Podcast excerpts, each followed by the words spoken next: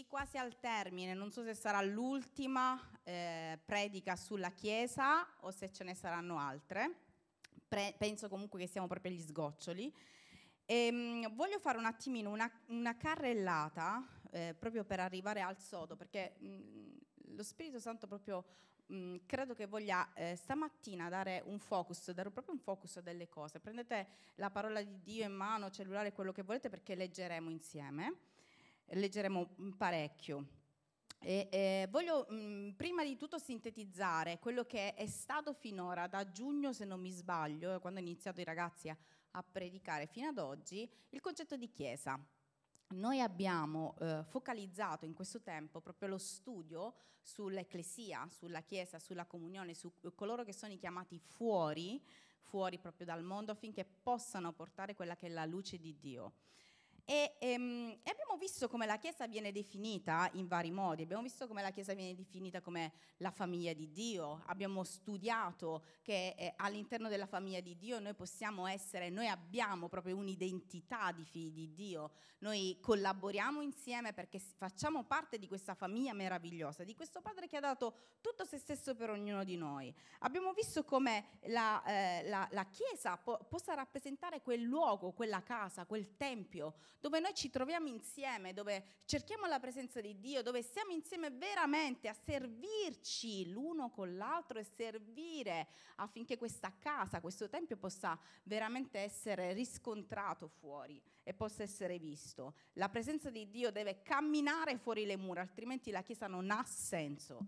Abbiamo visto come la Chiesa viene individuata nella parola di Dio come corpo, come il capo è Cristo e come il corpo siamo ognuno di noi, delle membra che si devono onorare l'uno con l'altro, devono rispettare il ruolo dell'uno e dell'altro e devono collaborare insieme affinché possa stare bene il corpo.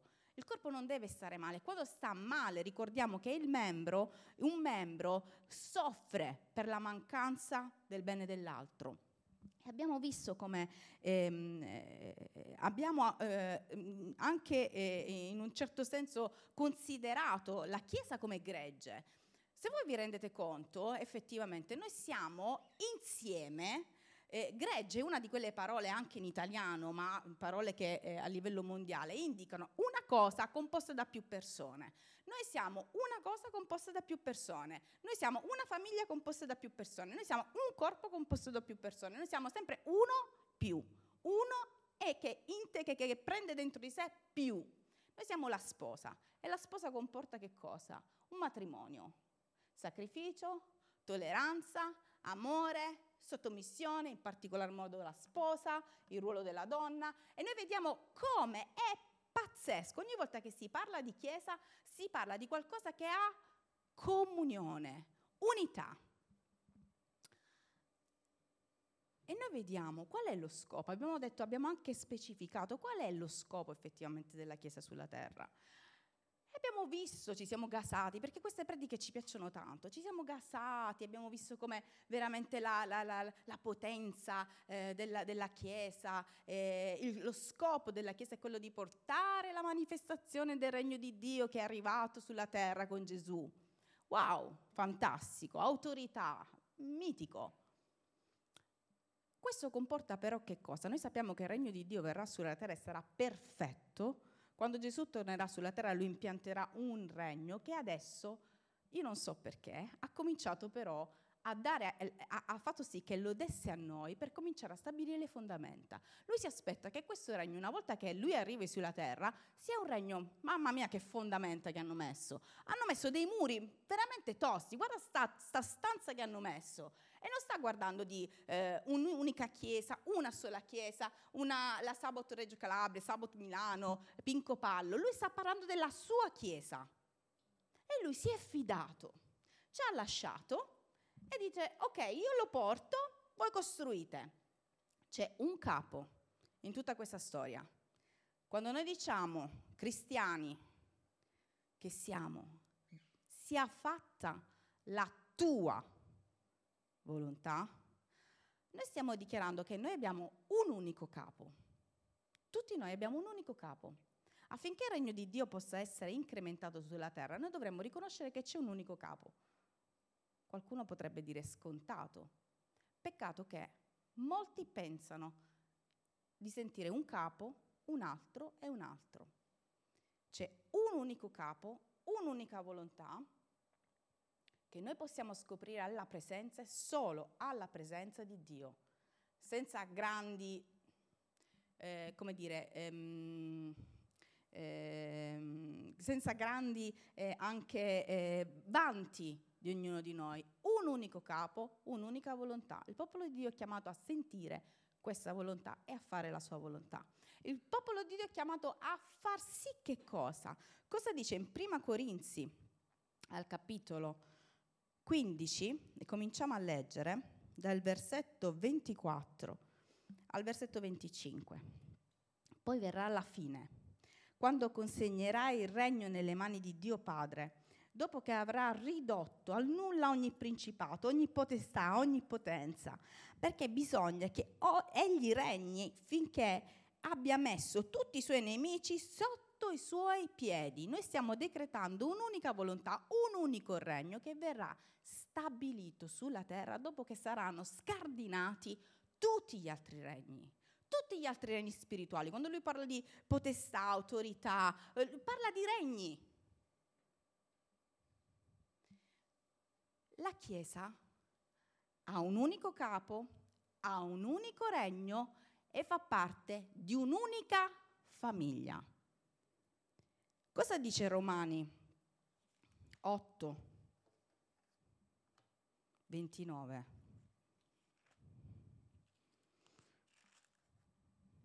Perché quelli che ha preconosciuti li ha pure predestinati ad essere conformi all'immagine del figlio suo, affinché egli sia primogenito tra molti fratelli. Noi vediamo l'unità in tutta questa carrellata di considerazioni che noi facciamo quando parliamo del regno di Dio. Un'unica volontà, un unico regno, un'unica famiglia. Noi siamo, dovremmo essere e saremo perfetti fratelli del primogenito.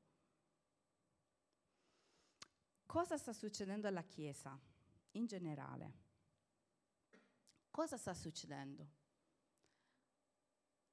Se noi già ci guardiamo, se noi già cominciamo a parlare tra di noi, noi constatiamo diversità che sono assolutamente concepibili, perché ognuno di noi è diverso, ha anche delle mentalità diverse, ha delle valutazioni diverse, ma molto spesso, ed è questo quello che il diavolo conosce molto bene, sta minando, che scomponendo, disarmonendo e dividendo la Chiesa, intendo questo in termini Chiesa universale e poi la collochiamo nella Chiesa locale, è fatta. Noi stiamo vedendo come un unico corpo, con un unico capo, con l'idea di un unico regno, con l'idea di un'unica famiglia e sulla terra fare un lavoraccio. Ma di quelli che veramente dovrebbero scrivere proprio delle storie a livello storiografico pazzesche, spiritualmente parlando. Cioè si dovrebbe leggere nei libri proprio l'interesse della Chiesa che va avanti a rendere veramente questo regno visibile spiritualmente. Cosa stiamo facendo? Figli, fratelli del primogenito. Questa è una delle domande che sto maturando nella mia vita, che sto certamente mettendo dentro di me.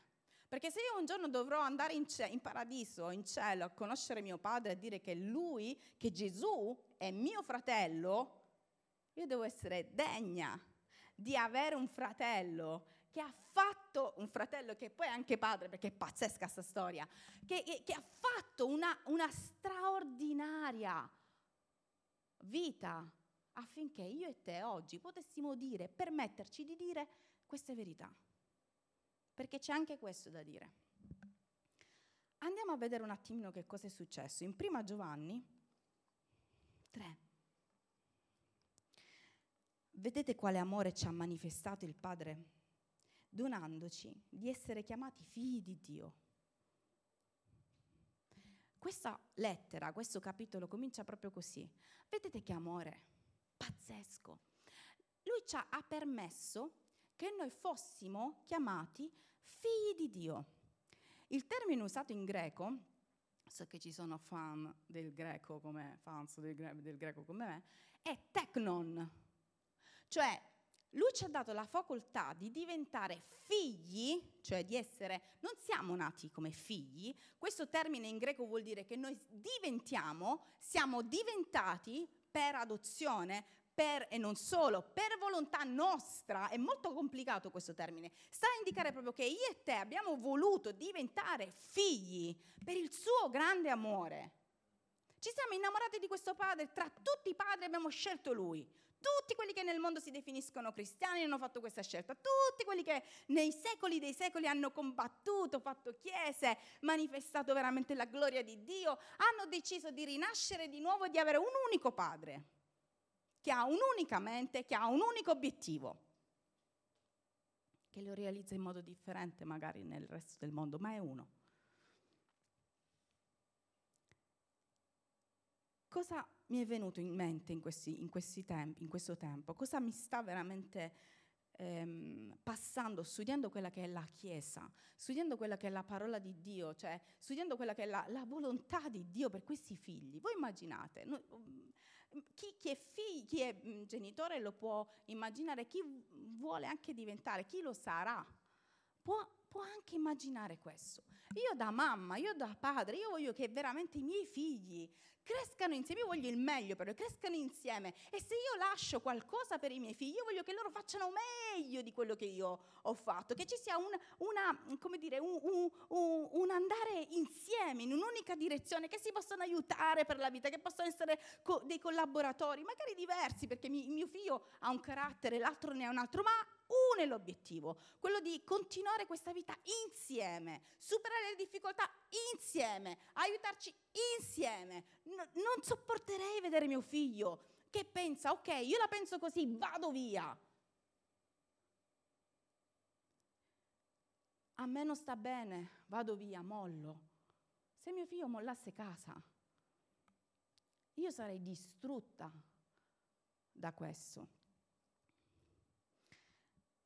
Teknon, il termine usato, ha a che fare con figli, sì, ma la parola di Dio, quando parla di figlio di Dio, e noi siamo considerati, ricordatevi Romani, come i fratelli del primogenito, quando parla di figlio di Dio, parla di, il termine greco usato è uios, con l'accento sulla O, uios,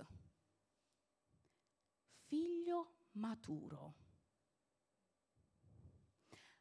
Noi siamo figli, Gesù è il figlio maturo. Cosa dice la parola di Dio in merito ai figli spirituali? Andiamo a vedere. Il suo intento è che io e te, non oggi, ma in questa vita, possiamo decidere, perché c'è un tempo in cui noi decidiamo di crescere. Noi ci guardiamo, come quella volta quando io decisi di veramente stabilire che da quel momento in poi sarei stata una ragazza che studiava. C'è un tempo nella vita, quando tu lo riconosci, c'è un giorno, c'è un tempo, c'è un momento, c'è una fase della tua vita in cui tu dici adesso io devo crescere. E c'è questo tempo che lo Spirito Santo sta agognando, sta desiderando per me e te, come per dire ogni volta che noi ci fermiamo, qualunque sia il problema, qualunque sia la disputa, qualunque sia la problematica, ci guarda e ci dice basta, ti prego, basta, basta, basta, perché non c'è più tempo, c'è tempo di crescere. C'è tanta gente che per nulla sta mollando il progetto di Dio, rimani fermo nel progetto di Dio, desidera crescere tu, perché tanto il suo regno andrà avanti, il suo regno è stabilito che verrà stabilito sulla terra, come dice la parola di Dio. Io ci credo perché c'è scritto, io mi accordo alla tua parola. Il problema è che io potrò vivere una vita da lattante spiritualmente ogni volta che vedo tutte quelle storie dei fratelli, ma anche semplicemente, diciamo sempre con tanta facilità, l'Italia è la terra dei martiri che hanno lasciato il sangue. Figurati se lui non manifesterà la sua gloria, perché è un Dio di onore. Ma perché lo deve dare a me, a te, che siamo dei lattanti, che non capiamo che cosa hanno fatto i martiri? Per niente noi siamo pronti a mollare, per niente noi siamo pronti a discutere, per niente noi siamo pronti a riprenderci il biberon. E quando io vedo loro, c'è stata la notte di San Lorenzo, sono andata a vedere la storia di Lorenzo, di questo santo che ha sacrificato la sua vita. Noi è facile dire, vabbè, io non credo ai santi, non faccio i santi. Ok, noi non santifichiamo i santi, vai a leggere la loro storia solo per vergognarti che tu e io non siamo sul calendario. C'è pazzesca la storia di queste persone che davvero senza nessun problema, questo era un frate, un sacerdote, e a un certo punto nel 240 gli hanno detto, ok, sapete che c'è tutti quanti frati, tutti quelli che sono così come oggi, tutti i pastori a morte, uno si cacciava la divisa, si metteva in incognito, io non sono pastore, subito, l'avremmo fatto subito. Questo non si è assolutamente, non è scappato, era un figlio maturo. Ultimamente sto dicendo a me stessa e agli altri, ogni volta che sento parlare, che mi sento parlare, che sento la mia voce, che sento i miei ragionamenti, così lamentosi, così poco edificanti, così poco pieni di Dio, ripieni di Dio. Io mi ripeto, la cosa che mi dà l'input per ricominciare e rialzarmi è veramente, ma lui per il quale io sto dichiarando di servire, di alzarmi la mattina, di respirare, perché noi queste dichiarazioni bellissime le facciamo.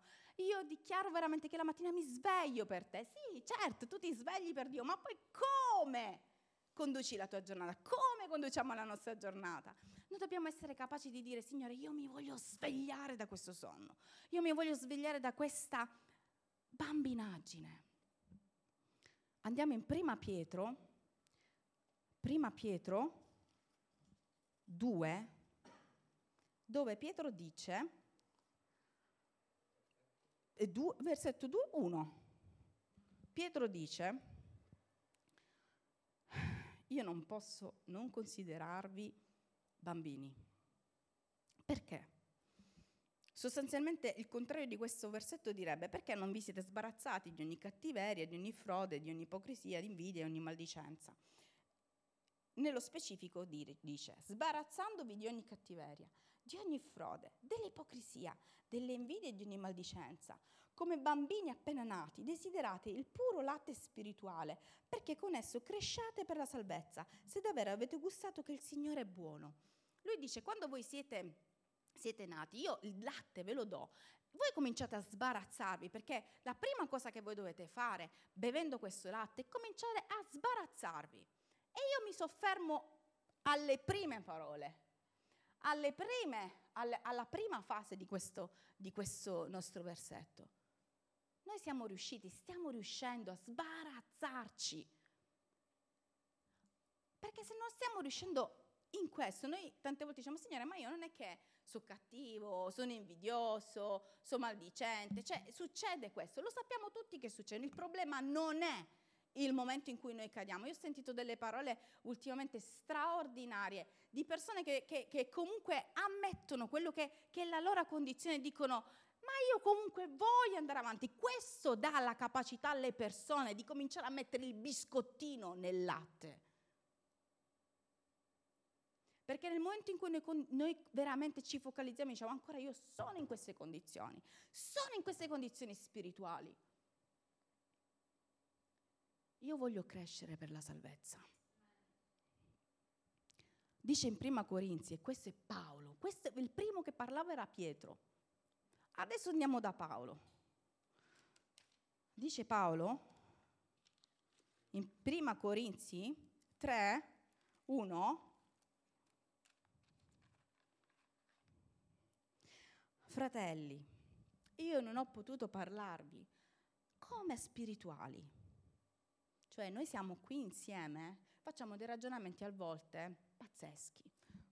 Ora leghiamo, sleghiamo, ora prego e nel nome di Gesù. Noi facciamo questi, ragazzi, questo è il per noi, Noi facciamo questi ragionamenti spirituali. Paolo gli dice, io con voi questi ragionamenti spirituali non li proprio posso proprio fare, perché non mi permetto di avere questo tipo di linguaggio. Ma ho dovuto parlarvi come a carnali, come a bambini in Cristo. Vi ho nutriti di latte, non di cibo solido, perché non eravate capaci di sopportarlo. Anzi, non lo siete neppure adesso, perché siete ancora carnali. Il problema del cristiano è che passa da un mondo all'altro senza riuscire subito a capire la propria condizione. Noi cadiamo molto nella poca umiltà della nostra condizione spirituale. Tutti noi, io tranquillo che ho la soluzione, tu mi parli ma io già nella mia mente so qual è la verità, tranquillo, sono la prima io a fare questo ragionamento. Lo Spirito Santo mi dice ultimamente fermati un attimo, perché fermarsi un attimo, mettere in discussione, cercare di capire qual è la sua volontà, qual è il suo ragionamento, cosa lo Spirito Santo vuole, a volte fa perdere dei pezzi a noi stessi che ci rendono vulnerabili. Com'è possibile se finora io credevo questo e adesso lo Spirito Santo dice questo? Ho semplicemente cambiato cibo. Cambiare cibo non è peccato. Non cambiare cibo ti rende, ti manterrà un bimbo spiritualmente. Quando tu cambi cibo, cosa succede? Per un bambino che sta cambiando cibo, qual è la prima condizione? Perché io non do più il latte a Daniele, ma adesso do veramente la pastina? Poi ho dato la carne, poi ho dato tutto quello che lui aveva bisogno, senza paura che lui si soffocasse.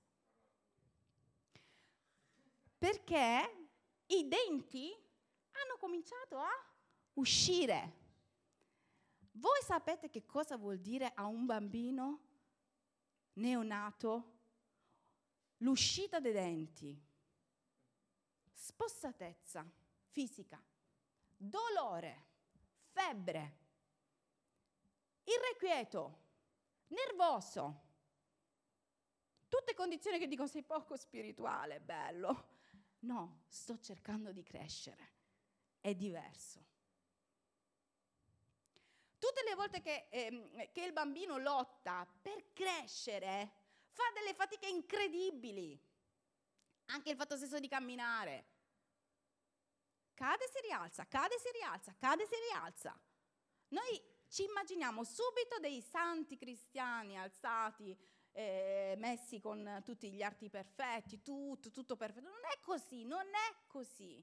Nessuno di noi ha delle verità assolute. C'è un'unica verità, un'unica verità.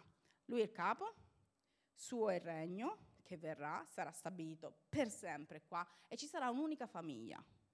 E la Chiesa in questo momento deve collaborare in questo progetto, arrendendo se stessa. Cosa dice la lettera agli Ebrei?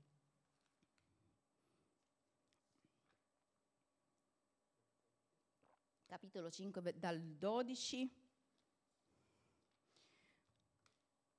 in poi, fino al 14. Vediamo se è bella la tua traduzione, perché questa è un po' antica. Allora, infatti, dopo tanto tempo dovreste già essere maestri, invece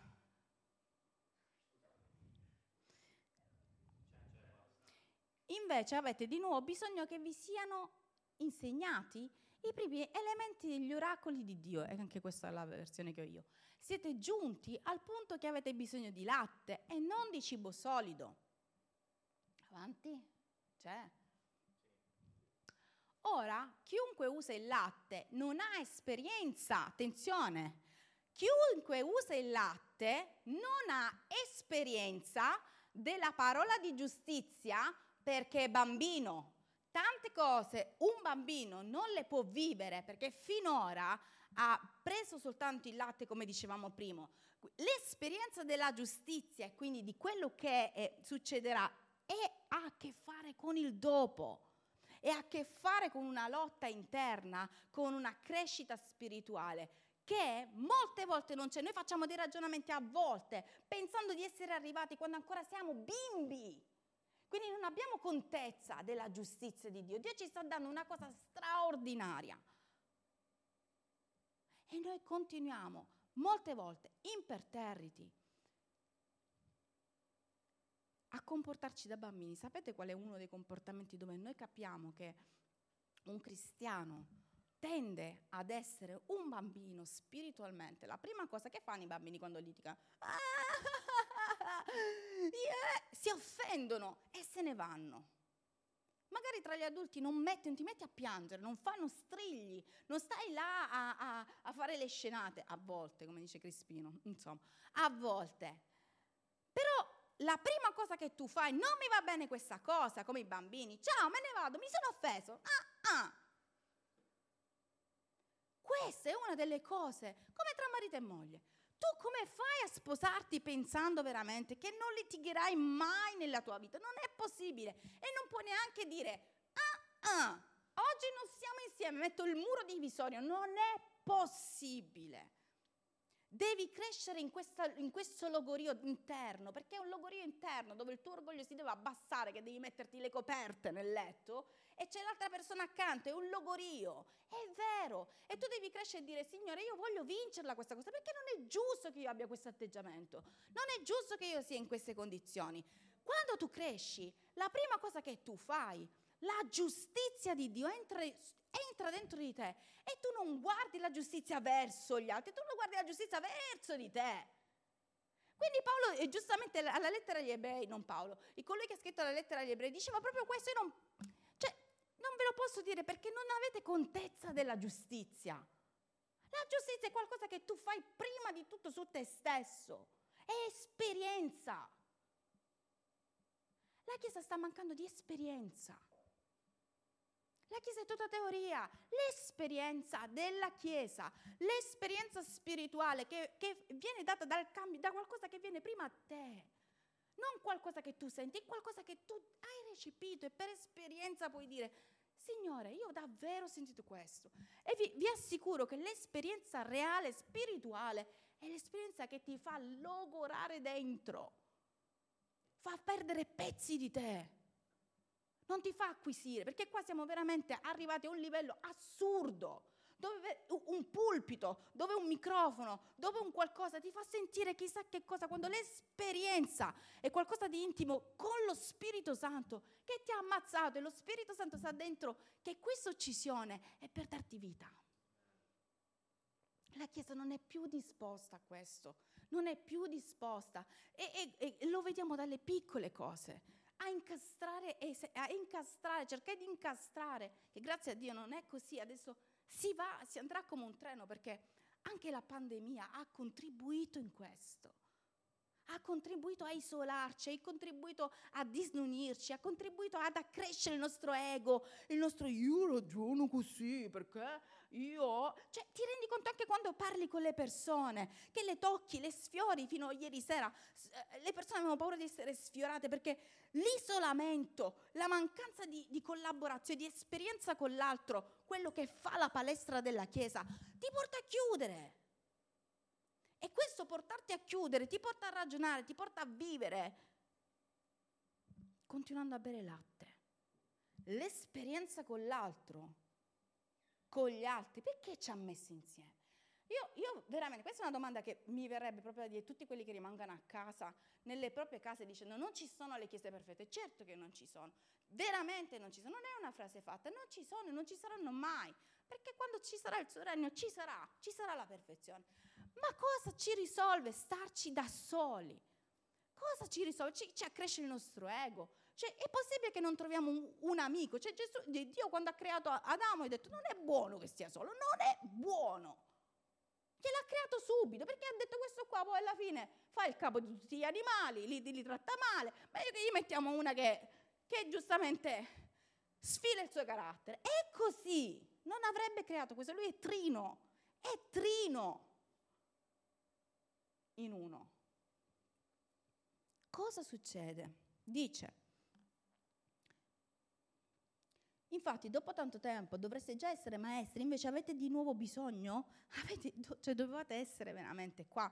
Allora, signore, abbiamo costruito come Chiesa il primo pilastro. Il primo pilastro è quello che, davvero, qua c'è un fuoco di preghiera, cioè interessarsi alle cose di Dio, del regno di Dio. C'è un fuoco di preghiera così ardente che cosa è successo?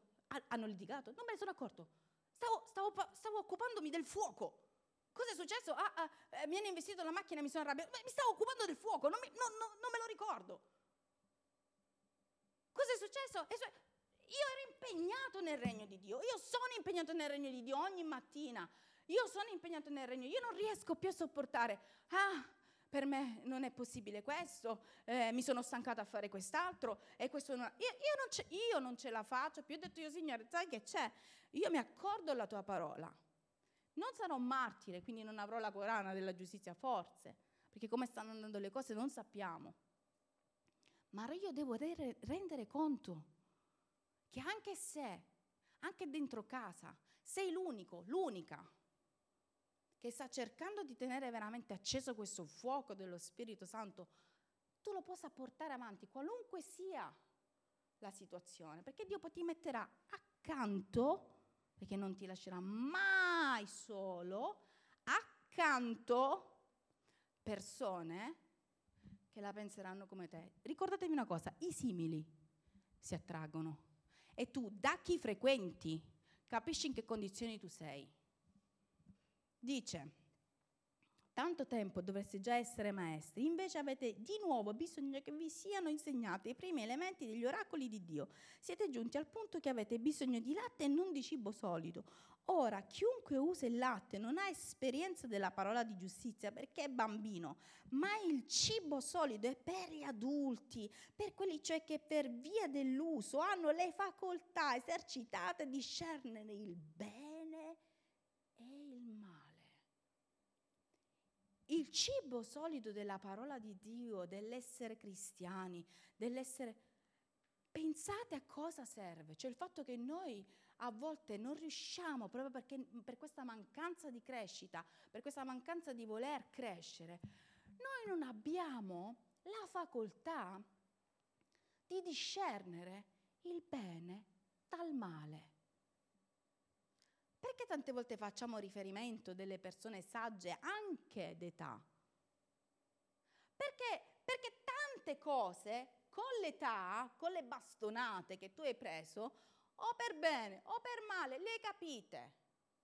Ma la parola di Dio ci sta dando già la soluzione.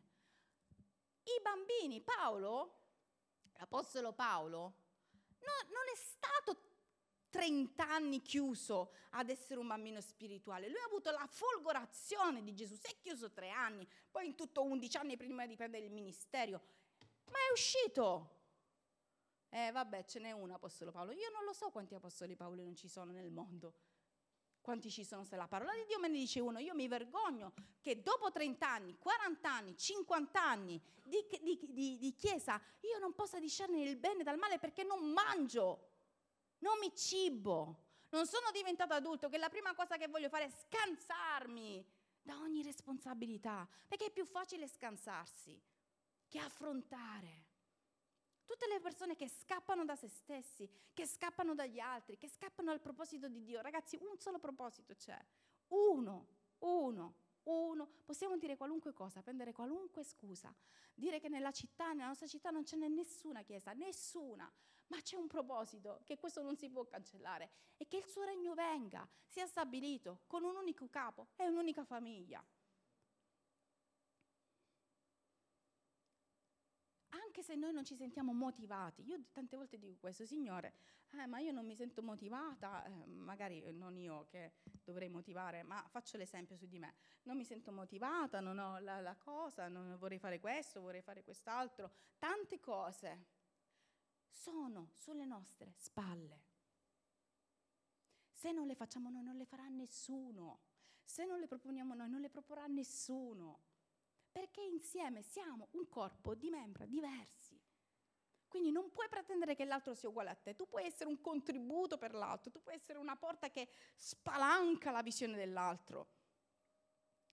Tu puoi essere anche in questo momento un intralcio, riconosci che sei un intralcio, ma riprendi subito la strada e vai. Questo è il discorso che si fa all'interno della Chiesa. Noi dobbiamo diventare persone mature. Perché quel giorno quando Lui arriverà, e io spero, come dicevamo ieri, che arrivi veramente su quella nuvola, ci rapisca e sia tutto così scenico, speriamo che ci vigli. Ma non perché noi vogliamo soltanto la gloria con Lui, perché tutto quello di cui stiamo parlando non deve diventare fumo. Se Dio mi dovesse pesare e dovesse dire, Katrin, parli bene, ma cibo solido, io oggi, che senso ha avuto la mia vita oggi? Che senso sta avendo la mia vita oggi? Che se per ogni cosa... Io c'è una cosa che dico, Dio, io guarda, arriverò davanti a te e lo farò, perché io lo so che mi lamento, ma io la lingua per terra, arriverò con la lingua per terra, ma arriverò. E c'è una cosa che Dio vuole che ognuno di noi facciamo, rimanere dove Lui ci ha posto. C'è una posizione spirituale che poi avanza, avanza, avanza. E il diavolo vuole che da quella posizione spirituale tu cada, tu vada via, tu ti possa trovare sotto un'altra posizione spirituale. Vai via da lì, vai via da lì. Quante volte arriva questo pensiero nella nostra mente? Perché è un pensiero che sta martellando gente che sta per crescere. E se la gente sta crescendo, si sta nutrendo, sta rimanendo costante, dirà, ma certo che ci sono difetti, ma è normale, ma io vado avanti, è come nel matrimonio, ma mica sarà l'uomo della mia vita stupendo, il mio sì, per sempre, ma vado avanti. Io lo so che siamo pieni di difetti, ci mancherebbe, basta che mi guardo, ma vado avanti, se no mi dovrei uccidere, mi dovrei togliere un arto. Vado avanti. Perché? E chiudiamo così. In Efesini, al capitolo 4, al versetto 14, dice affinché non siamo più come bambini sballottati e portati qua e là da ogni vento di dottrina per la frode degli uomini, per l'astuzia delle loro arti seduttrici dell'errore. Ma, seguendo la verità dell'amore, cresciamo in ogni cosa verso colui che è il capo, cioè Cristo. Arriverà, io vi assicuro questo, che se noi smettiamo di crescere, noi abbiamo l'idea, abbiamo capito che cos'è la Chiesa, abbiamo capito qual è il compito della Chiesa, ci gassiamo per questo, ma non lavoriamo su di noi. Noi non lavoriamo sul crescere su di noi, sul rafforzarci su di noi, sull'essere sul pezzo come Cristo vuole che noi siamo sul pezzo, perché tanto il suo progetto arriverà, tranquilli che arriverà. Questo indebolimento spirituale ci porterà prima o poi a fare dei ragionamenti strani, come tanta gente passa, tanta gente cammina e alla prima cosa torna indietro. Quanta gente è arrivata con dei propositi, cavalco il mondo, metto sotto sopra qua, faccio quell'altro, partendo da presupposti biblici, la manifestazione del regno di Dio. Dov'è questa gente? Dove siamo noi? Che alla prima cosa, venti di dottrina, che non è soltanto la dottrina come diciamo, io penso che segua quello tizio, segua quello. Venti di dottrina, pensieri, ci fanno mollare tutto. Se io avessi dovuto ascoltare i miei pensieri, se io avessi dovuto guardare le persone, se io avessi dovuto guardare me stessa, perché solo io conosco me stessa. Il vento di dottrina, se io non avessi deciso, quando vedevo le mie brutture, di crescere nelle mie brutture, io oggi sarei coccolata dai venti di dottrina e sarebbe il motivo per cui la mia mancanza di crescita mi avrebbe portato fuori dal progetto di Dio. Ci siamo su questo. Quando io sono salda, quando io sono saldo, quando io conosco la parola di Dio, quando io so davvero qual è la sua intenzione, ok, è successo questo, ma io ho la capacità di dire, Signore, sì, è successo questo, è anche una cosa grave quella che ho ricevuto, quella che è stata detta, assurda, ma io so che dentro la tua Chiesa, che dentro il tuo proposito, a meno che tutta la Chiesa non sia malata, ma stiamo parlando della Chiesa universale che ovviamente non è mica malata, ma siamo soltanto in difetto, ma io rimango a progettare, a conquistare, a realizzare, a creare e a crescere, finché noi smettiamo di metterci in discussione. Io vi dico questo, guardiamoci allo specchio col biberon, magari ci abbiamo messo pure il biscottino, ma sempre col biberon, senza denti e senza nient'altro, perché col solo latte non cresci, non si formano gli organi, non si formano. So che lo Spirito Santo, io so che l'altra volta abbiamo parlato di autorità, però lui vuole essere specifico in questo. L'autorità, il considerare onorevole, far parte, che l'autorità cresce dando onore a Cristo, dando onore alla sua opera, riconoscendo, onorando coloro che servono, coloro che fanno, ma senza questa crescita spirituale noi non capiremo questo linguaggio, noi non capiremo tanti linguaggi spirituali, noi saremo sempre in condizione di continuare a ciucciare, dire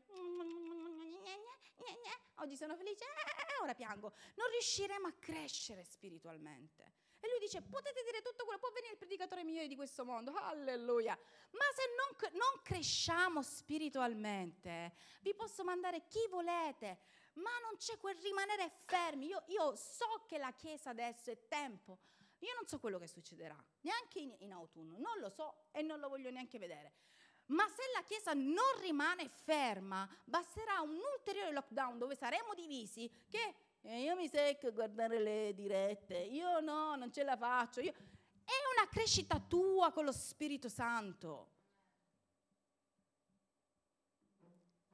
E il diavolo sta facendo tutto per disunirci, per indebolirci e per farci ritornare, come dice la parola di Dio, leggetela. Cosa dice? Mi pare che sia Corinzi o Ebrei. Siete ritornati a bere il latte, come faccio a parlarvi? Tante volte discuto e chiudo con persone, dico io, com'è possibile che non ci capiamo in questo ragionamento? Stiamo dicendo la stessa cosa, con parole differenti, probabilmente ci stiamo dicendo anche cose che ci hanno ferito diversamente, ma è uno il proposito. Come facciamo a dividerci? Come facciamo ad abbandonare il proposito di Dio? Come facciamo a parcheggiarci dentro una casa?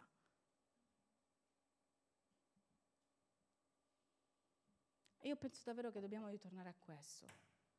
Quando parliamo di semplicità della parola di Dio, sì, è semplice, ma è reale, è costosa e ha a che fare col sangue. E lo so che la Chiesa non le vuole sentire queste cose. I primi noi. Perché quando stamattina mi sono dovuta svegliare e il messaggio non c'era, alle 5 del mattino, alle 6, alle 7... E sei tu davanti allo Spirito Santo, tu sai quanto ti costa dover stare lì ad ascoltare lo Spirito Santo per un messaggio, ma anche per dirti la verità, per dirci la verità. Se noi vogliamo crescere, dobbiamo stare con Lui. Amen. Amen. Chiudiamo con qualcosa, sì.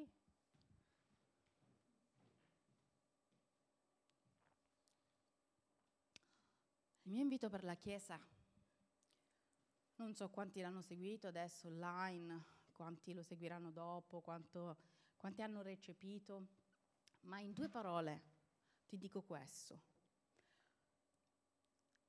che tu possa ogni giorno specchiarti di fronte allo specchio dello Spirito Santo e chiedere a Dio se quella immagine gli piace di te. Se quella immagine tu pensi che non possa piacere, ripulisciti, rasati se sei uomo, truccati se sei donna spiritualmente, abbellisciti, togli quello che non va bene, così forse rende più facile. Però impariamo veramente a specchiarci di fronte a Lui, a desiderare di specchiarci solo di fronte a Lui. Perché specchiarci di fronte a chi ci dà ragione, che non è in accordo alla sua volontà, e ritornare ad essere bambini. Amen.